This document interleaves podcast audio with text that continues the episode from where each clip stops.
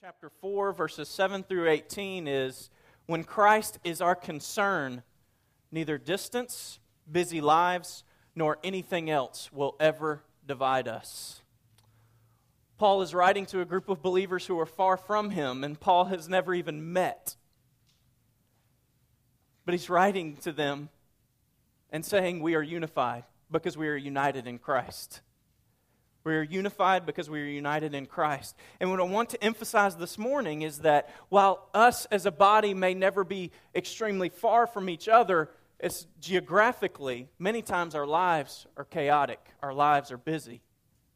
And sometimes we would think that, oh, so and so doesn't like me, so and so doesn't love me, they're not treating me rightly, and all those kinds of things. But here's the main point when Christ is our concern, when He is our ultimate concern, we will not be divided by busy lives, by distance, by nothing. By nothing. And so I would invite you this morning to stand with me, and we're going to read chapter 4, verses 7 through 18.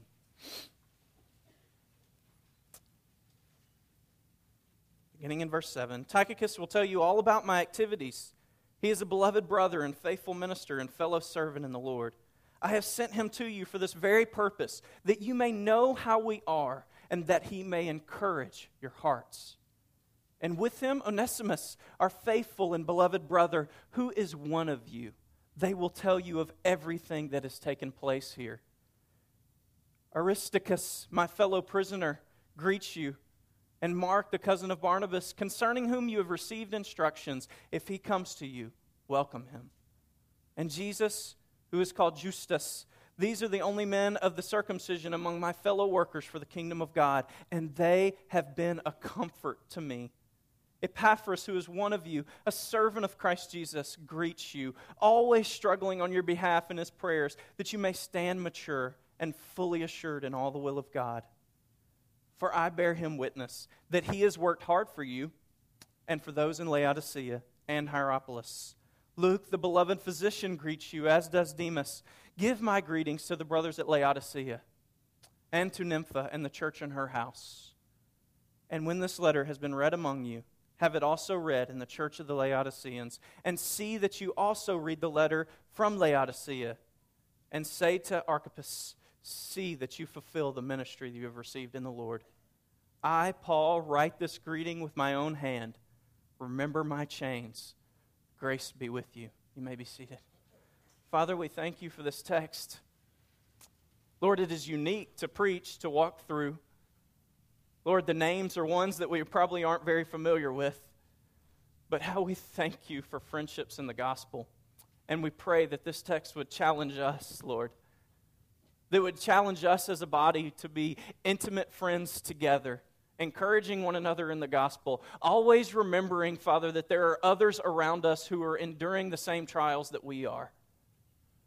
Always remembering that there are people around us who, who desire to encourage us, Father. May we not steep into self pity parties, but maybe reach out for the body that you have given us to walk through life together. Lord, strengthen our hearts this morning. May you encourage us with your love and your kindness in Christ. May your spirit be with us, Father, to change our lives. It's in your Son's name, Jesus, that we pray. Amen. I wonder if your friendships with Christians are dramatically different than your relationships with unbelievers. Because here's the truth if Jesus is Lord of our lives, then our friendships with people who love the gospel will be different than our friendships with other people. Our friendships with people who love the gospel will be dramatically different. We will cling to these people because we desire their encouragement. We desire their, the edification that they bring to us. We desire to be sharpened as iron sharpens iron, as the proverb says. I wonder if our friendships with other believers are different, are unique, Jesus even said, You will know them by your, their love for one another. I'll always remember my friend Taman. I worked in, at Drago's in New Orleans. A lot of you are familiar with that for the food. But I worked there for a little while while we were living in New Orleans. And I don't remember one believer when I was working there. There was not one believer that I would interact with. And as I was working there, you saw a lot of worldliness, and there was tons of opportunity for conversation. And a lot of people were not very receptive to the conversations. And so, but times we would sit down to eat during our, our breaks, and I would have a chance to really get into it and share. And I remember some of my first conversations with a guy named Taman when he just thought I was crazy. I mean, he thought the things that I believe were just insane. And so, but we continued these conversations. I asked him to come to church with me. And so he came to church with us at Edgewater, where we were members in New Orleans. And uh, he started coming, and at the time, it was getting time for us to move to Baton Rouge. And so uh, I really regretted I wasn't able to walk with Taman through the process of really talking to him in depth about the faith. But as he came to Edgewater, the pastor invited him in, a journey of discipleship, and so the pastor started meeting with Taman.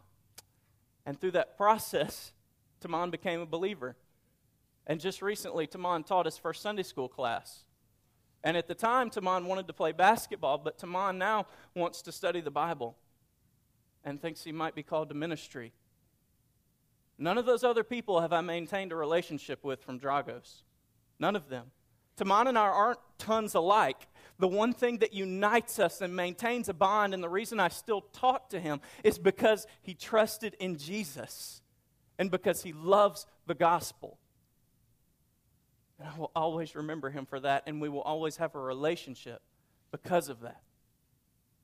And so, as we begin this passage in Colossians, I want you to see that distance will not divide us. And again, busy lives, just the same. These things will not divide us. And here are some points. You'll see point one at the bottom of your page the reasons distance does not divide us as a body the first verse, verse 7, Tychicus will tell you all about my activities. He is a beloved brother, a faithful minister, and fellow servant in the Lord. The point Paul is making here is just a simple exchange of life updates. Paul is very aware of what's been going on in the, uh, the body at Colossae. He knows that they've been being threatened with uh, false teaching.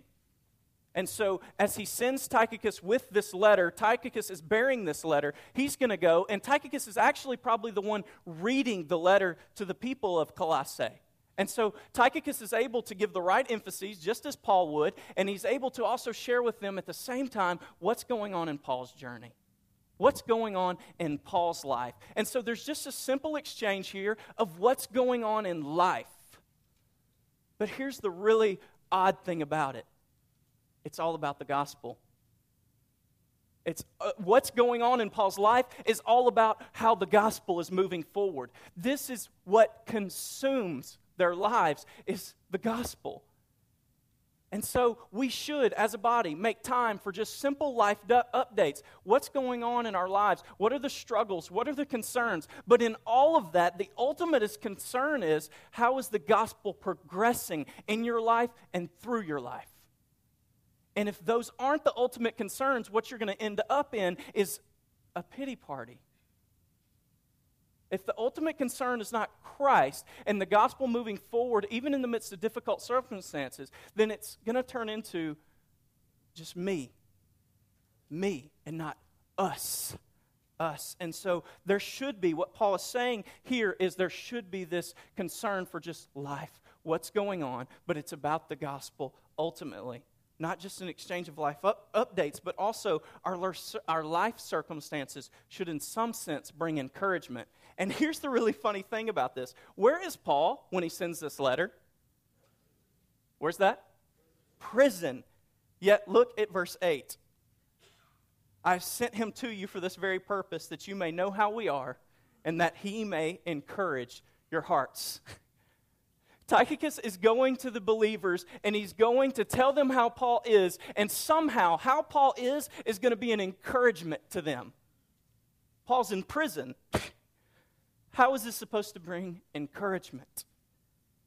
But you'll see one under this point good news in a bad time. Paul always found a way of seeing how God was working in the midst of difficult circumstances. This comes from Philippians 1:12. He's in prison and he says, I want you to know, brothers and sisters, that my situation has actually turned out to advance the gospel.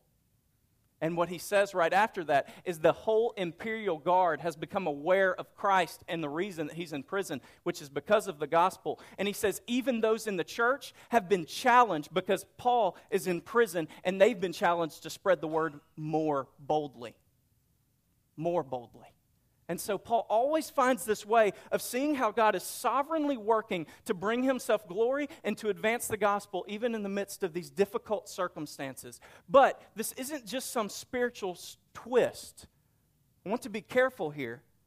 I will always remember the, the story of a, a missionary, and I, the specific details I will not try to mention just because I don't know where they were, but there were missionaries in Asia. And he and his wife, this man and wife, they'd uh, had a baby and the people they were ministering to were an unreached people group. And emotion was not something that they did openly. They didn't cry and things like that. And in many ways, they were trying, this missionary family was trying to be relevant to these people to minister the gospel to them. But their baby died at infancy and they didn't know how to respond to this. And in some ways, they were trying to hi- uh, keep up their emotions, keep them bound up, but eventually they just couldn't do it anymore and they just wept. And the people that they were trying to minister to saw them weeping over the death of their child. And it was only years later when that couple had come to the United States that they received a letter for some of these people that they were ministering, ministering to. And the people wrote, It was your weeping that helped us to see the gospel. They had always been taught to bind up their emotions and to not show who they were and all those and the emotions they were experiencing. And they said it was these people, these believers who learned, who knew how to weep in Christ, who knew it was okay to weep, that showed them the gospel and was a huge part of their conversion.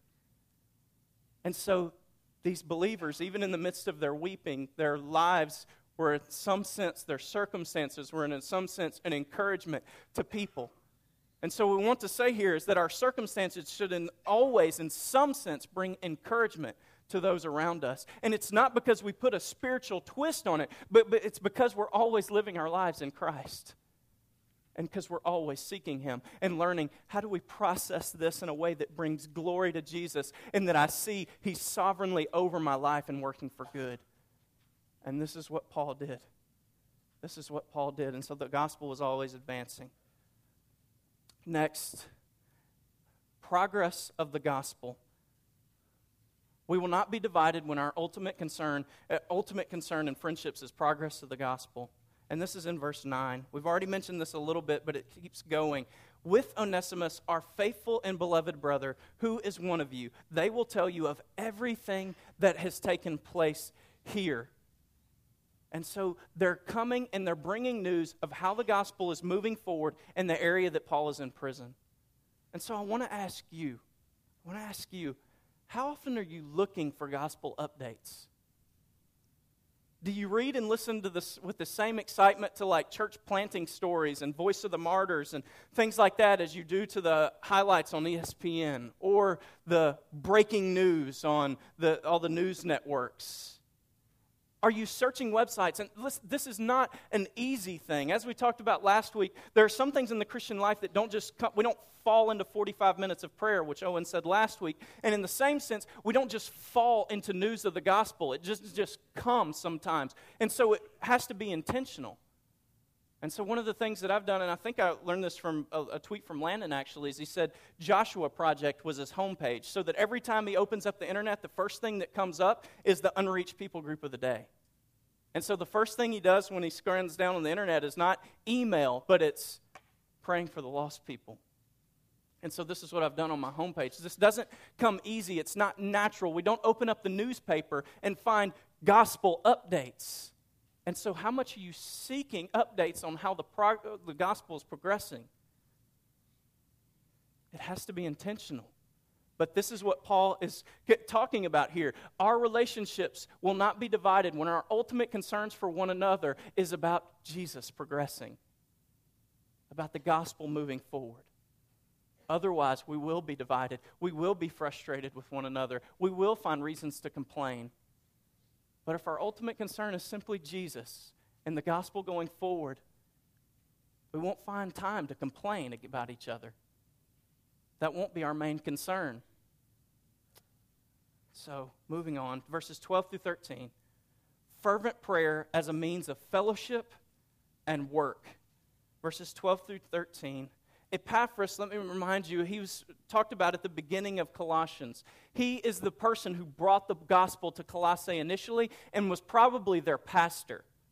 And so you can only imagine the emotions in the Colossian people as they think about, Paul, you've got our pastor. When are you going to send him back to us?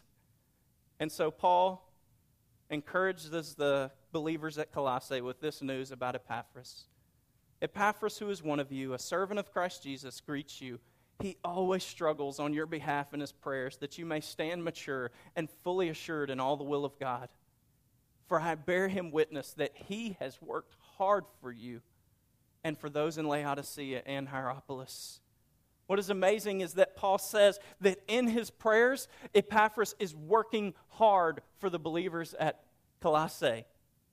And he's encouraging these people to say, He doesn't have to be there with you. He's here, and even in his prayers, he's struggling for you and he's working for you so that you might stand mature in Christ. And so the truth is that sometimes we won't always. We won't always be able to be around each other. Our lives will get chaotic, and we all won't always be here together. And the way that we prevent being divided from each other is we're fellowshipping together in our prayers for one another. And Paul expresses this in, uh, in another passage, 1 Corinthians 5 3. Even though I am absent physically, I am present in spirit. His earnest prayer for the believers at Corinth created this sense of fellowship with them while he was far away. And so I wonder if we sense this in our body. Like if you sometimes sense a relationship with people in our body because you're so desperately praying for them. Do you sometimes just sense what's going on, on in their hearts, the anguish in each other's lives, because you're spending so much time bathing them in prayer? This is how we're to work together when we're not together is we're always to be exhorting one another in prayer, lifting each other up. And in this sense, Paul says, eh, eh, like we said, Owen said last week, sometimes we feel like prayer is not work. We should be doing something more productive. But prayer here is the ultimate work that we are coming to God and saying, God, you strengthen them, you uphold them. I can't do it. We can't bring conviction on each other's hearts. We can't cause each other to be held up but we can pray for one another. And this is what will bind us together as friends in the gospel, is when we bathe one another in prayer. And the two things that he prayed for, which you've already mentioned, are prayer for maturity and for a full assurance of God's will. And these are the things that we could be praying for one another. The next thing, we will not be divided if we're instructing one another. In verse 16, Paul says, When this letter has been read, among you, have it also read in the church of Laodiceans, and see that, you, the, see that you also read the letter from Laodicea. Paul loves these people so much that when he knows that they're uh, being deceived by false teachers, he instructs them in the way of the gospel. And so, the same sense in our body. If some of us are starting to part ways, if some of us are starting to take on some, uh, some belief that is incorrect, if we love one another and if we love the gospel, we will go to one another and we'll say, Brother, sister, this is not true. We want to walk in the truth. Let's walk together. Let's walk together. And so, if we're to be united in Christ, we sh- must be united in instructing one another in the ways of Christ. Accountability and expectation. Verse 17. Say to Archippus, See that you fulfill the ministry you have received in the Lord. Can you imagine? This is just funny to me that Paul writes this letter and tells them, Say to Archippus, see that you fulfill the ministry you have in the Lord. And so they take this, they go to Archippus and they say, Hey, Paul wanted us to give you a message. Fulfill the ministry you have in the Lord. And Archippus is like, That's it? Like that's all Paul wants to say to me is just fulfill the ministry I have, and that's it. And so some of us would just be frustrated and bitter because uh, we, we get these passing notes from each other, like do this or do this, and some of us just get fed up with each other so easily. But what Paul is trying to emphasize is it's all about the gospel. And so just in one little snippet bit for Archippus, he's exhorting him and he's holding him accountable to say, be obedient. Be obedient. Fulfill your call do all that you're called to do in the Lord. And so I would encourage you, brothers and sisters, Do you sometimes get a little bit tense because someone just gives you a little snippet? They just give you this passing little thing that they tell you to do or whatever it may be. If our ultimate concern is the gospel, then we won't be frustrated by those little things. Our ultimate concern is the gospel, and so we just be obedient and we fulfill our call. And this was the message to Archippus remembrance and prayer in difficult circumstances. Verse 18 I, Paul, write this greeting with my own hand. Remember my chains. Paul is in prison, as we said, and the remember, it's often a reference to prayer, prayer. Paul's not saying just think about it, but he's saying, pray for me. Pray for me while I'm in prison. And we recall a passage from Hebrews that says the same thing pray for those who are in prison as if you were there with them. And so, when we're all as a body in difficult circumstances, anyone in here, we are called to remember them and to pray for them as if we're in that situation with them. This goes back to what we've already said about prayer. Are you sensing a fellowship with one another because you're bathing one another in prayer? Oftentimes, this will cause a burden, a burden upon you that you will carry. But, the, brothers and sisters, this is simply the scriptures call, doing what we're called to do, where Galatians says, bear one another's burdens. One way that we do this is through praying, praying for one another. Experience the burden with the other person. We'll shift now to point two. The first point was distance, busyness, whatever it may be, will not divide us. But by mentioning a couple names in this passage, it brings up another point. Deserting the faith is the only thing that will divide us. Deserting the faith is the only thing that will divide us. Paul says in verse 11, speaking of three Jews Aristarchus, my fellow prisoner, Mark, the cousin of Barnabas, and Jesus, who is called Justus. These are the only men of the circumcision among my fellow workers for the kingdom of God, and they have been a comfort to me.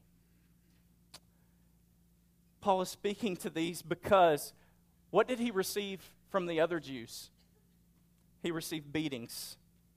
In 1 Corinthians 11 26, it says that Paul expressed that he was in danger from his own countrymen. All the people, all the Jews that he had been so connected with through his faith in Judaism, when he continued in Christianity, believing in the Jewish Messiah to come, eh, they all began to beat him. They all began to reject him. And so these three Jews were such a great comfort to Paul because they held to the faith. And in these men, Paul had a sense of hope hope, but in these who deserted the faith, who did not trust in the Messiah, it was anguish for Paul. It was difficult. It was struggle. And so the next one, Mark. And I have some passages there for you. Many of you remember what happened with Paul's relationship with Mark. But Paul was on a journey with Mark and Barnabas, and this is Acts 13. And they're on this journey, and Mark deserts them. They're on a missionary journey, and Mark leaves. And so it comes time to go on another journey later on, and Barnabas says, Let's take Mark with us. And Paul says, No, he left us on the last journey. Why would we take him on this journey? And so, deserting the faith, Mark's desertion of the faith, divides Paul from him. And the only reason that we see Paul, Mark in this passage, Paul mentioning Mark, is because of what we see in 2 Timothy 4:11 Get Mark and bring him with you because he is a great help to me in ministry. At some point in this journey, Mark and Paul have been reconciled because Mark returned to his faithful work. But what Mark did initially when he deserted the faith, when he left their missionary journey, it divided them. Also Demas. 2 Timothy 4:10, we see Demas as a good worker in this passage. But look what happened in 2 Timothy 4:10. Demas, in love with this present world, has deserted me and gone to Thessalonica. When Demas left the faith, it changed his relationship with Paul. It changed his relationship with Paul.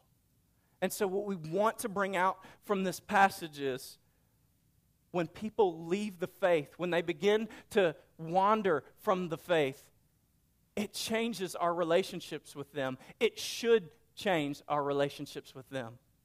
For some reason in the church today, we've allowed people to become casually connected to the church. So even when they do things that are completely sinful, and even when they do things that are embarrassing to the church, it would be mean to do anything to discipline them. That would just be wrong. That's how we respond in our society.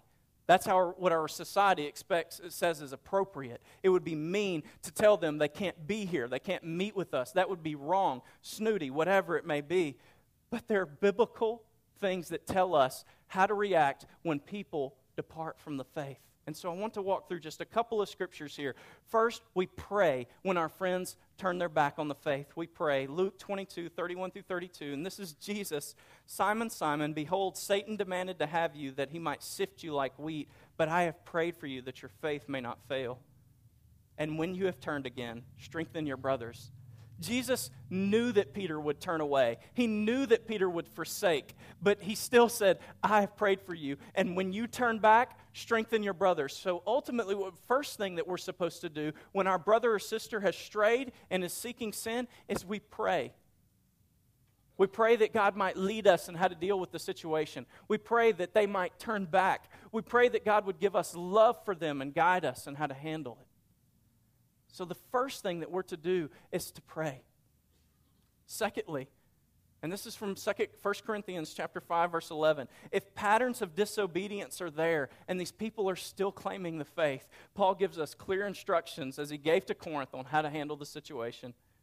I am now writing you not to associate with anyone who bears the name of brother if he is guilty of sexual immorality, greed, an idolater, reviler, drunkard, or swindler, not even to eat with such a one. I want to be clear that Paul's list here he's, is not exhaustive. When Paul lists these things of sin, he's not listing every possible sin, but he's saying if they're involved in something deep and entrenched in the sin and they're not repenting or anything like it, then you're supposed to deal with this.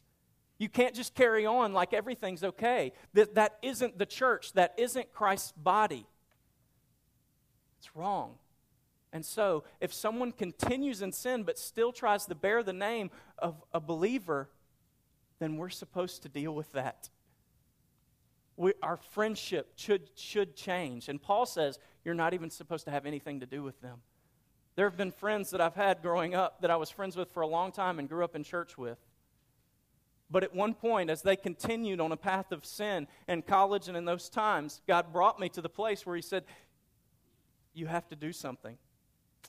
And so I would write a letter just laying out God's word, what was clear from God's word, and I knew that if that friend respond, did not respond or continued in their sin, that our, our relationship would never be the same.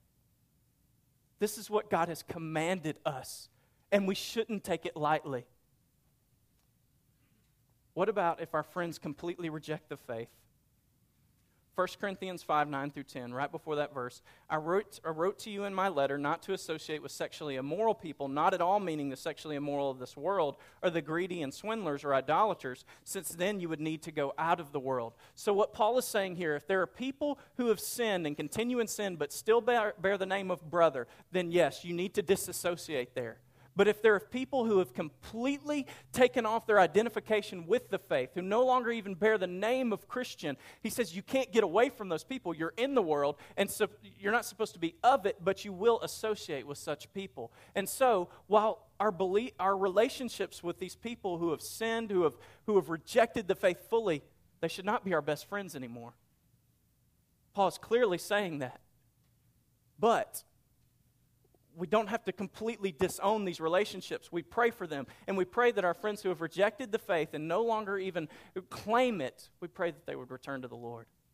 We pray that they would. And we walk in those relationships to love them appropriately as the Spirit would lead us and to encourage them in Christ in the ways that we can, in the ways that we're able. But what, what's clear from all these passages, from what happened with Demas and what happened with Mark, is the only thing that will divide us in the faith is when one of us deserts the faith. When one of us walks away from the faith, departs from the true faith. As we move, point three every name matters. Every name in here matters. Paul's experience was the gospel, and I want to walk through some passages with you here. Acts 20 23, the Holy Spirit testifies to me in every city that imprisonment and afflictions await me. Would you hang around this guy? If this is the news he got, hey, I'm going to this city and I'm going to get arrested. You want to you want to hang around? Come with me? 2 Corinthians 11 24. Five times I received at the hands of the Jews 40 lashings less one. That's one away from death. 2 Corinthians 11:28. And apart from other things, there is the daily pressure uh, on me of my anxiety for all the churches. Paul not only was being beat, but there was this sense of weight on him at all times, concern because of false teaching that was coming to the churches, and also because of sin, which we just talked about in 1 Corinthians 5, that is abiding in the churches where the churches aren't dealing with it. And so Paul's dealing with beatings, and he's also dealing with the emotional, just intense trauma of wanting the churches to walk with Christ and persevere in him. So, 2 Timothy 1:15. You know that everyone in the province of Asia deserted me, including Phygelus and Hermogenes. So, what Paul experienced in the gospel is he persevered in Christ, as he walked faithfully and radically to, for Christ, as everyone else left. Many others left. May the Lord grant mercy to the family of Onesiphorus, because he often refreshed me and was not ashamed of my imprisonment. But when he arrived in Rome, he eagerly searched for me and found me. May the Lord grant to him to find mercy on that day. So, what we see is a man who walks faithfully in the gospel, who seeks it with his whole heart, and he doesn't have tons of friends. He doesn't have many people who walk in the same way that he walks. And so, what Paul is doing when he walks through this list of names is he's saying, These people are worthy of the gospel. These people have endured trial after trial with me.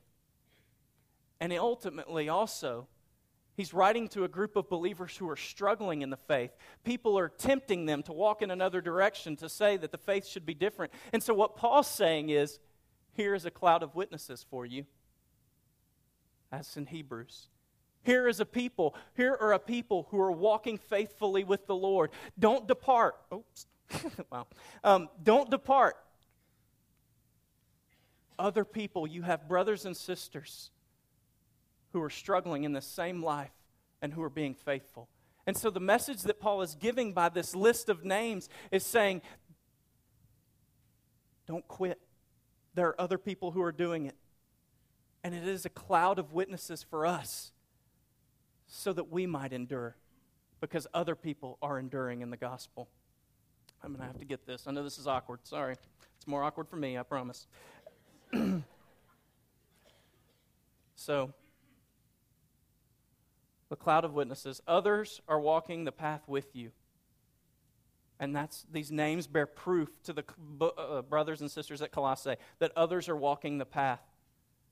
And the role doesn't matter. That's the next point. Tychicus, think about his role. Was it glorious? Tychicus, I'm in prison. Will you go travel hundreds of miles on foot? You might get killed. And then when you get there, will you read a letter for me that I wrote? Is that glorious? It's not a glorious role. Ones- uh, Onesiphorus, let's see. Onesimus in verse 9. He was a former slave and he was going back to the one that he escaped from. He was being sent back. It's not a glorious role. All of these guys were not fulfilling glorious roles. They were kind of in the backdrop and they were just on the, in the back scenes for Paul, working for Paul. And so sometimes there won't be this glorious role that you're supposed to serve, but you're just supposed to serve. You're just supposed to be faithful and walk in Christ faithfully. And so the question we come to is are you playing your part? Are you in this body playing your part? Have you prioritized this body? Or is your life outside here so busy that you have no time for your church? The reason these people are mentioned is because they had surrendered their entire lives for the gospel. And I wonder if you've done the same thing. And as we come to a close and closing this sermon, I want to ask them to put something on the screen that I've and I just want to remind you of what we have all committed to. The church adopted a covenant here recently. It's there. And I want to point out these plural pronouns. Relying on His gracious aid, we solemnly and joyfully enter into covenant with each other. This is what we have all committed to. We will work and pray for the unity of the Spirit and the body of peace, seeking to grow toward biblical unity in the truth.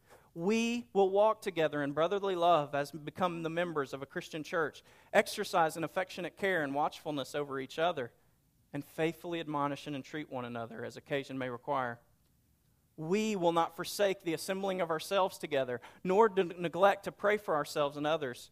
We will use our spiritual gifts for the building up of the church. We will endeavor to bring up those whom God entrusts to us in the nurture and admonition of the Lord.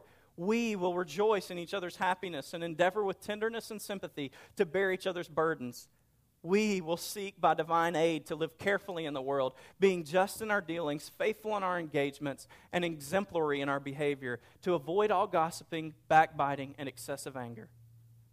We will work together for the continuance of a faithful and evangelical ministry in this church, striving to advance Christ's kingdom as we sustain Crosspoint's worship, ordinances, discipline, and doctrines we will submit to biblical authority in resolving the conflicts within the church according to Matthew 18 15 through 20. We will contribute cheerfully, sacrificially, and regularly to the support of the ministry, the expenses, the church, the relief of the poor, and the spread of the gospel through all nations. May the grace of the Lord Jesus Christ and the love of God and the fellowship of the Holy Spirit be with us all. Amen. I want to close with this is because this is what you, if you have joined as a member of Crosspoint, have said you will do. You are in the we. You're a part and you're to be involved. And you're supposed to be supporting these ministries and all of the people within this body. And I wonder are you committed to that? Are there priorities in your life that you need to rearrange so that you can be faithful to the covenant that you've already committed to? I want to give you these last points of application, and you can see these in your notes. Has the gospel changed your friendships? Who are your closest friends? Your love for the gospel should be reflected in your friendships with others who love the gospel. Do you have people that you cling to because they sharpen you? Do you have people that you meet with for instruction, for accountability?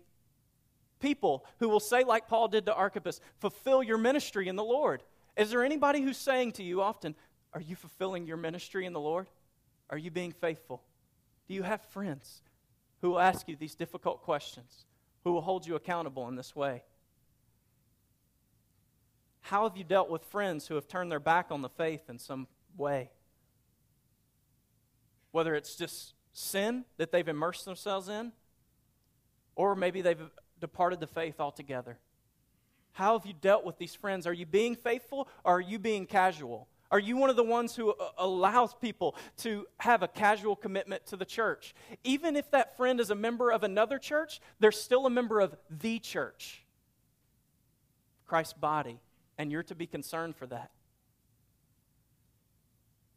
Proverbs 18:1 Whoever isolates himself seeks his own desire, he breaks out against all sound judgment.